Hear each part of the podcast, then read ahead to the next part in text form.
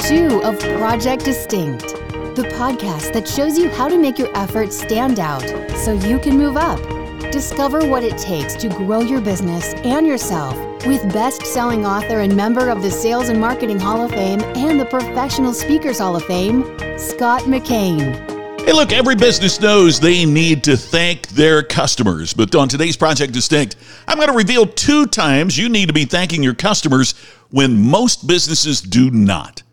Two times that are distinctive times to thank your customers. That's the topic of today's Project Distinct, brought to you by Distinction Nation. That's distinctionnation.com, where you can go download free workbooks, free uh, ebooks, free 14 day audio program on how you can create personal distinction. Just go to Distinction Nation and sign up. Nothing there you have to buy. Just sign up and join the nation and, and get the free resources. It's there for you at distinctionnation.com. We'll see you there.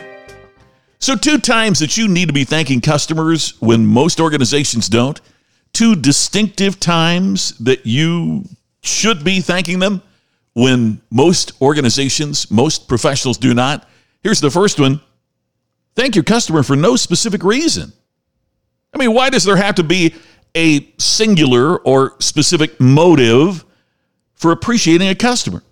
Sometimes the best time to say thank you and the time it makes even the greatest impact is when it appears to the customer to be totally spontaneous. Frankly, when I'm the customer, and you're probably very, very similar, I, I kind of expect a thank you when I purchase a product or service from you. I have a right to anticipate a thank you if I refer a friend to spend her or his money with you too. I appreciate a thank you of recognition when I care enough to let you know how you might serve me better or maybe even an idea to improve your product or service. And although I don't await a thanks for when I've been nice, it's another case of the customer doing something first and then receiving thanks.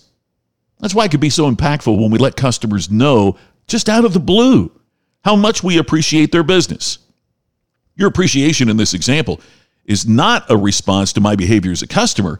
It's your expression, it's your expression of sincere gratitude for my patronage. In other words, when I haven't done anything and you still thank me, it has pretty significant impact. With an external customer, a handwritten note, a call, or an email that's sincere and personal, not a form message sent as a blast to everyone, it's always highly valued. For your colleagues, the internal customers, hey, stop by their office, poke your head in the door, just express thanks for the hard work and dedication they brought to your team. Quote, three out of four customers say they have spent more with a company because of positive experiences, unquote. That's according to Salesforce.com. So, how can it be a positive experience for customers?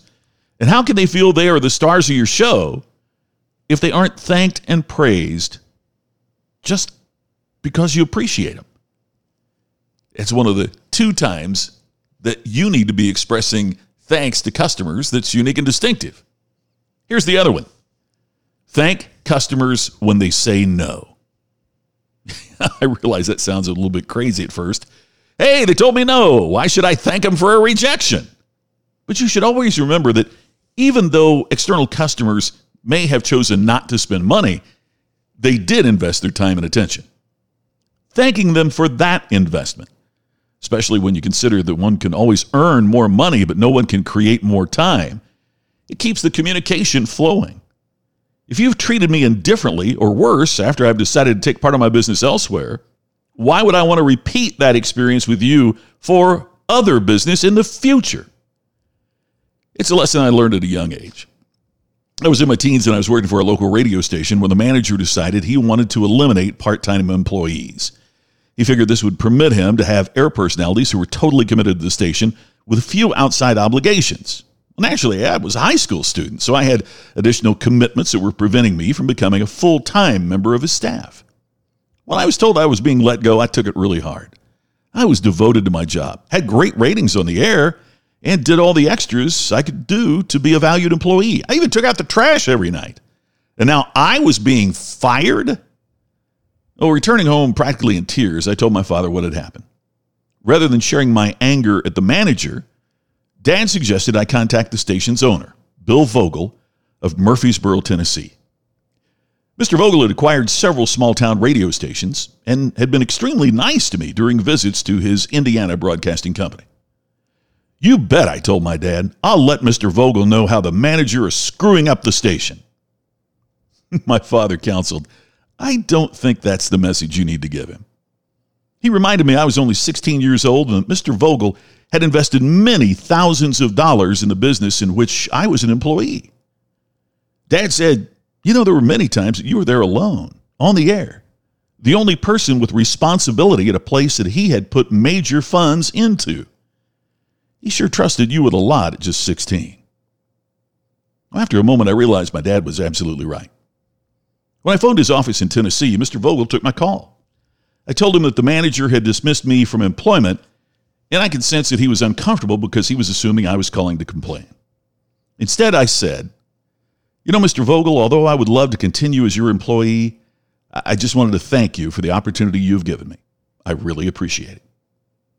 Well, a few months later, the station manager I work for was gone and his replacement called me. Scotty said, Mr. Vogel suggested I call you and that you're the type of person that we want to have working for us. I was back on the air. I was very appreciative not only for Mr. Vogel, but also that my father had taught me the lesson of saying thanks, even when things don't go as you hope. Our new radio station manager was the one who introduced me to the Oak Ridge Boys, as I've talked about on this podcast previously.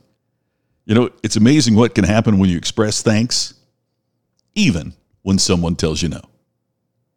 The two times that you need to be saying thank you to customers that most people and most organizations will never do is to thank them for no reason at all and thank them even when they say no. When you do that, you are well on your way to creating distinction. Well, that does it for us for today on Project Distinct. As always, thanks for subscribing and sharing. I'll look forward to talking to you again tomorrow on the next new Project Distinct. You've been listening to the podcast to help you create distinction so you can stand out and move up. Project Distinct with Scott McKain. To have Scott become your virtual coach and to discover more distinctive resources, check out distinctionnation.com for free videos, posts, and more. To have Scott personally deliver his message at your next event, go to scottmckain.com. Please share today's message on social media and make sure to subscribe to Project Distinct on your favorite podcast app. We will see you tomorrow with another episode of Project Distinct.